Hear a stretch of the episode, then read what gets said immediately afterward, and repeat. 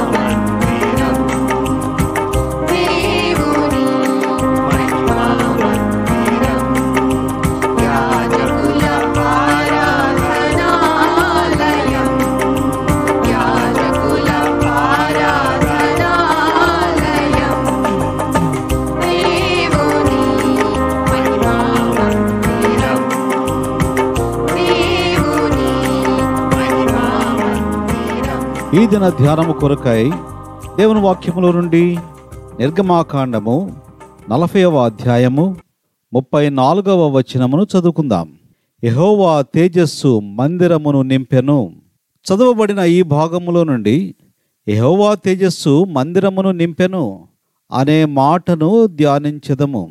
దేవుని మందిరములో తేజస్సు మహిమ ఉంటుంది. దేవుడు ఉన్న ప్రతి స్థలము దేవుని మహిమతో నింపబడి ఉంటుంది. అయితే దేవుని మహిమ మందిరమును విడిచి వెళ్ళే పరిస్థితులు కూడా ఉన్నాయి. దేవుని ప్రజలను మహిమ విడిచి వెళ్ళే పరిస్థితులు కూడా ఉన్నాయి. సమయలు మొదటి గ్రంథం నాలుగవ అధ్యాయము పంతొమ్మిది నుండి ఇరవై రెండు వచనములను మనము చదివినట్లయితే ప్రభావము ఇస్రాయేలీయులలో నుండి పోయెను.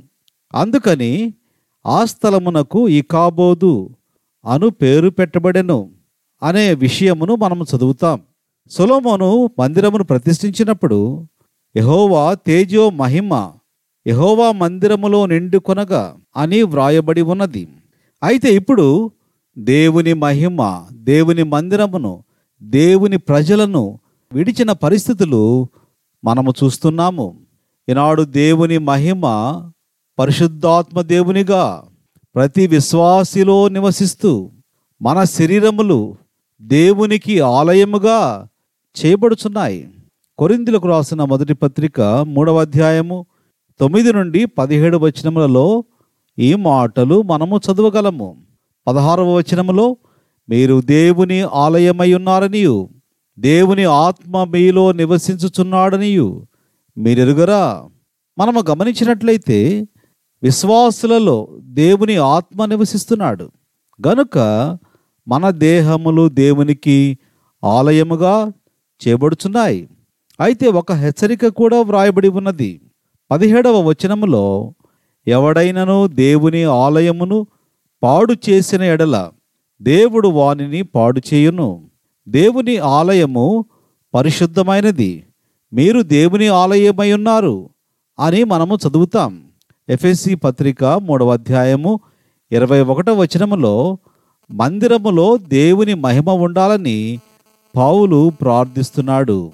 క్రీస్తు యేసు మూలముగా సంఘములో తరతరములు సదాకాలము మహిమ కలుగునుగాక అమెన్ అని మనము చదువుతాం. క్రీస్తు ప్రభువు సంఘములో ఉండాలి.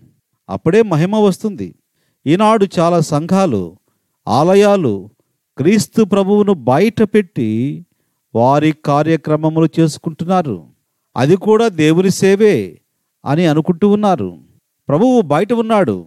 ప్రకటన గ్రంథం మూడవ అధ్యాయము పద్నాలుగు నుండి ఇరవై వచనములలో లవోదికయ సంఘమునకు వ్రాసిన ఉత్తరములో ప్రభువు ఇలాగు చెప్పుచున్నాడు. ఇదిగో నేను తలుపు నొద్ద నుండి తట్టుచున్నాను. ఎవడైనను నా స్వరము విని తలుపు తీసిన ఎడల నేను అతని యొద్దకు వచ్చి అతనితో నేనును నాతో కూడా అతడును భోజనము చేయుదుము ఇది ఎంత విచారకరమైన సంగతి? సంఘము వెలుపల ప్రభువు ఉండటం అనేది సంఘానికి ఏమాత్రము క్షేమము కాదు. సంఘము సిద్ధపడి ఉన్నట్లయితే పరిశుద్ధాత్మదేవుడు లోపలికి వస్తాడు. సంఘమును శక్తితో నింపుతాడు. ఆశీర్వదిస్తాడు. ఎహెస్గెల్ గ్రంథం నలభై మూడవ అధ్యాయము మొదటి ఐదు వచనములలో అద్భుతమైన సంగతులు మనము చూడగలము. నాలుగవ వచనమును నేను చదువుతాను. తూర్పు తట్టు చూచు గుమ్మపు మార్గమున యహోవా తేజో మహిమ మందిరములోనికి ప్రవేశించెను. ఆత్మ నన్ను ఎత్తి లోపటి ఆవరణములోనికి తీసుకొని రాగా యహోవా తేజో మహిమతో మందిరము నిండి ఉండెను. ఈనాడు సంఘాలలో ఈ అనుభవము అవసరం. మన జీవితములలో ఈ అనుభవము అవసరం. అలాగున ప్రభువు మహిమతో నింపబడి ఉండుటకు ప్రభువు మనకు సహాయపడునుగాక. ప్రార్థన చేసుకుందాం. ప్రేమ కలిగిన మా ప్రియ పరలోకపు తండ్రి నమ్మదగిన మా దేవ యేసు ప్రభు వారి పరిశుద్ధమైన నామములో మీకు వందనములు చెల్లిస్తున్నాం. యహోవా తేజస్సు మందిరమును నింపెను అని చెప్పబడిన మాటను బట్టి వందనములు. అయితే ఈనాడు తేజస్సు మహిమ సంఘములలో లేని పరిస్థితులు చూస్తున్నాం. హృదయములో ప్రభువును లేకుండా సంఘములో ప్రభువును లేకుండా బయట పెట్టిన పరిస్థితులను చూస్తున్నాం. అయితే మీరు బయట ఉండి తలుపు తట్టుచు ఉన్నారు. ఎవడైనా విని స్పందించి తలుపు తీస్తే లోపలికి రావాలని ఆశపడుతున్నారు. ఈనాడు వ్యక్తులుగా సంఘముగా ప్రభువును కలిగి జీవించి ఉండే అనుభవంలోనికి తీసుకురమ్మని ప్రార్థిస్తున్నాం. ఇటువంటి నులివెచ్చని స్థితిలో ఉన్న సంఘములను మీరే బాగు చేయమని ప్రార్థిస్తున్నాం. మీకే సమర్పించుకుంటూ యేసు ప్రభువారి పరిశుద్ధమైన నామములో స్తుతించి ప్రార్థించి వేడుకుంటూ ఉన్నాము తండ్రి. ఆమెన్. God bless you.